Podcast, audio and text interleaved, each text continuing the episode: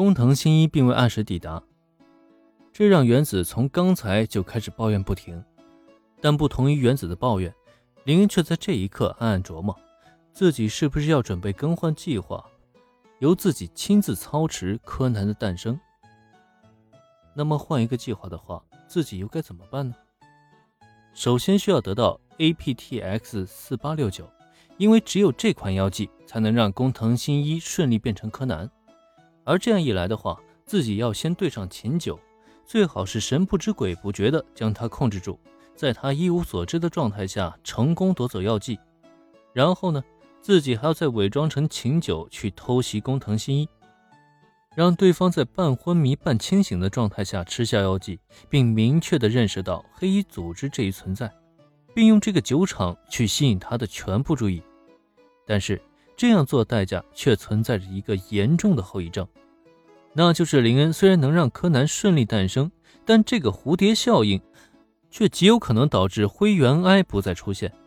毕竟秦九不与工藤新一接触，黑衣组织的记录上就不会出现有工藤新一的名字。这样一来，宫野志保也就不会看到组织的记录，并且推断出 APTX 四六八九的真正功效。届时，哪怕林恩保下了他的姐姐宫野明美，甚至把他姐姐假死的消息传出去。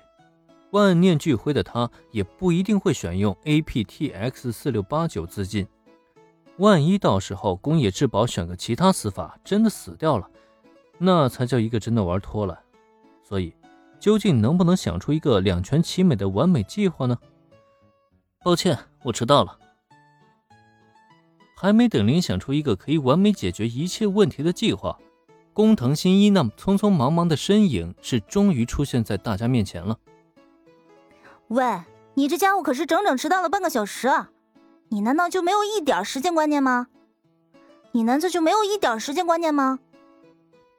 工藤新一的现身让林很是惊喜，毕竟这样一来，他也没必要再浪费脑细胞去考虑什么两全其美的计划了。不过，对于工藤新一的迟到，原子却一点都不惯着他，也不管这周围有多少人在看着，朝着对方就是一顿怒吼。呃其实我已经提前出门了，可半路突然遇到个案子。面对原子的大声抱怨，工藤新一也很委屈。要知道，他为了今天的游乐园之行，可是提前做好了很多的准备，尤其是为了转移矛盾这件事情，他更是冥思苦想了良久，才终于想出了两个不错点子。为了自己的目的能够顺利达成，他一大早就出门了。可谁能想到，这半路上又遇到了案子。以他的性格，总不能不管不顾吧？虽然以最快的速度找到了犯罪，但终究还是迟到了半个小时。他的委屈又找谁诉说呢？哈，来游乐园都能遇到案子，你这个家伙！听工藤新一这么一说，原子都无语了。本来他就提防着今天遇到案件，可结果倒好，这一大早就开始了。今天还能不能愉快的玩耍？好了，原子，虽然迟到了一些时间，但只要工藤同学来了就好了呀。这里人太多了，你多少也给工藤同学一些面子嘛。在这种时候，能站出来打圆场的也只有林恩了。更何况他也不想工藤新一被原子训得羞愧难当，掩面而逃，索性还是大事化小，小事化了，就这么过去算了。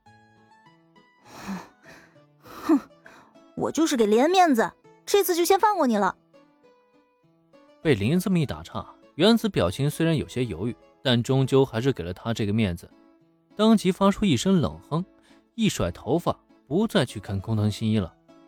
反正他今天呢，本就不是为了工藤新一来的，索性看不见心不烦，把他当成路人算了。嗯，那我还真是谢谢你了呀。对此。工藤新一只能面露苦笑，自己这是招谁惹谁了？最关键的是，自己竟然又欠了林恩一个人情，这算什么事儿啊？林同学，嗨，行了，工藤同学，游客越来越多了，咱们还是赶紧进去吧。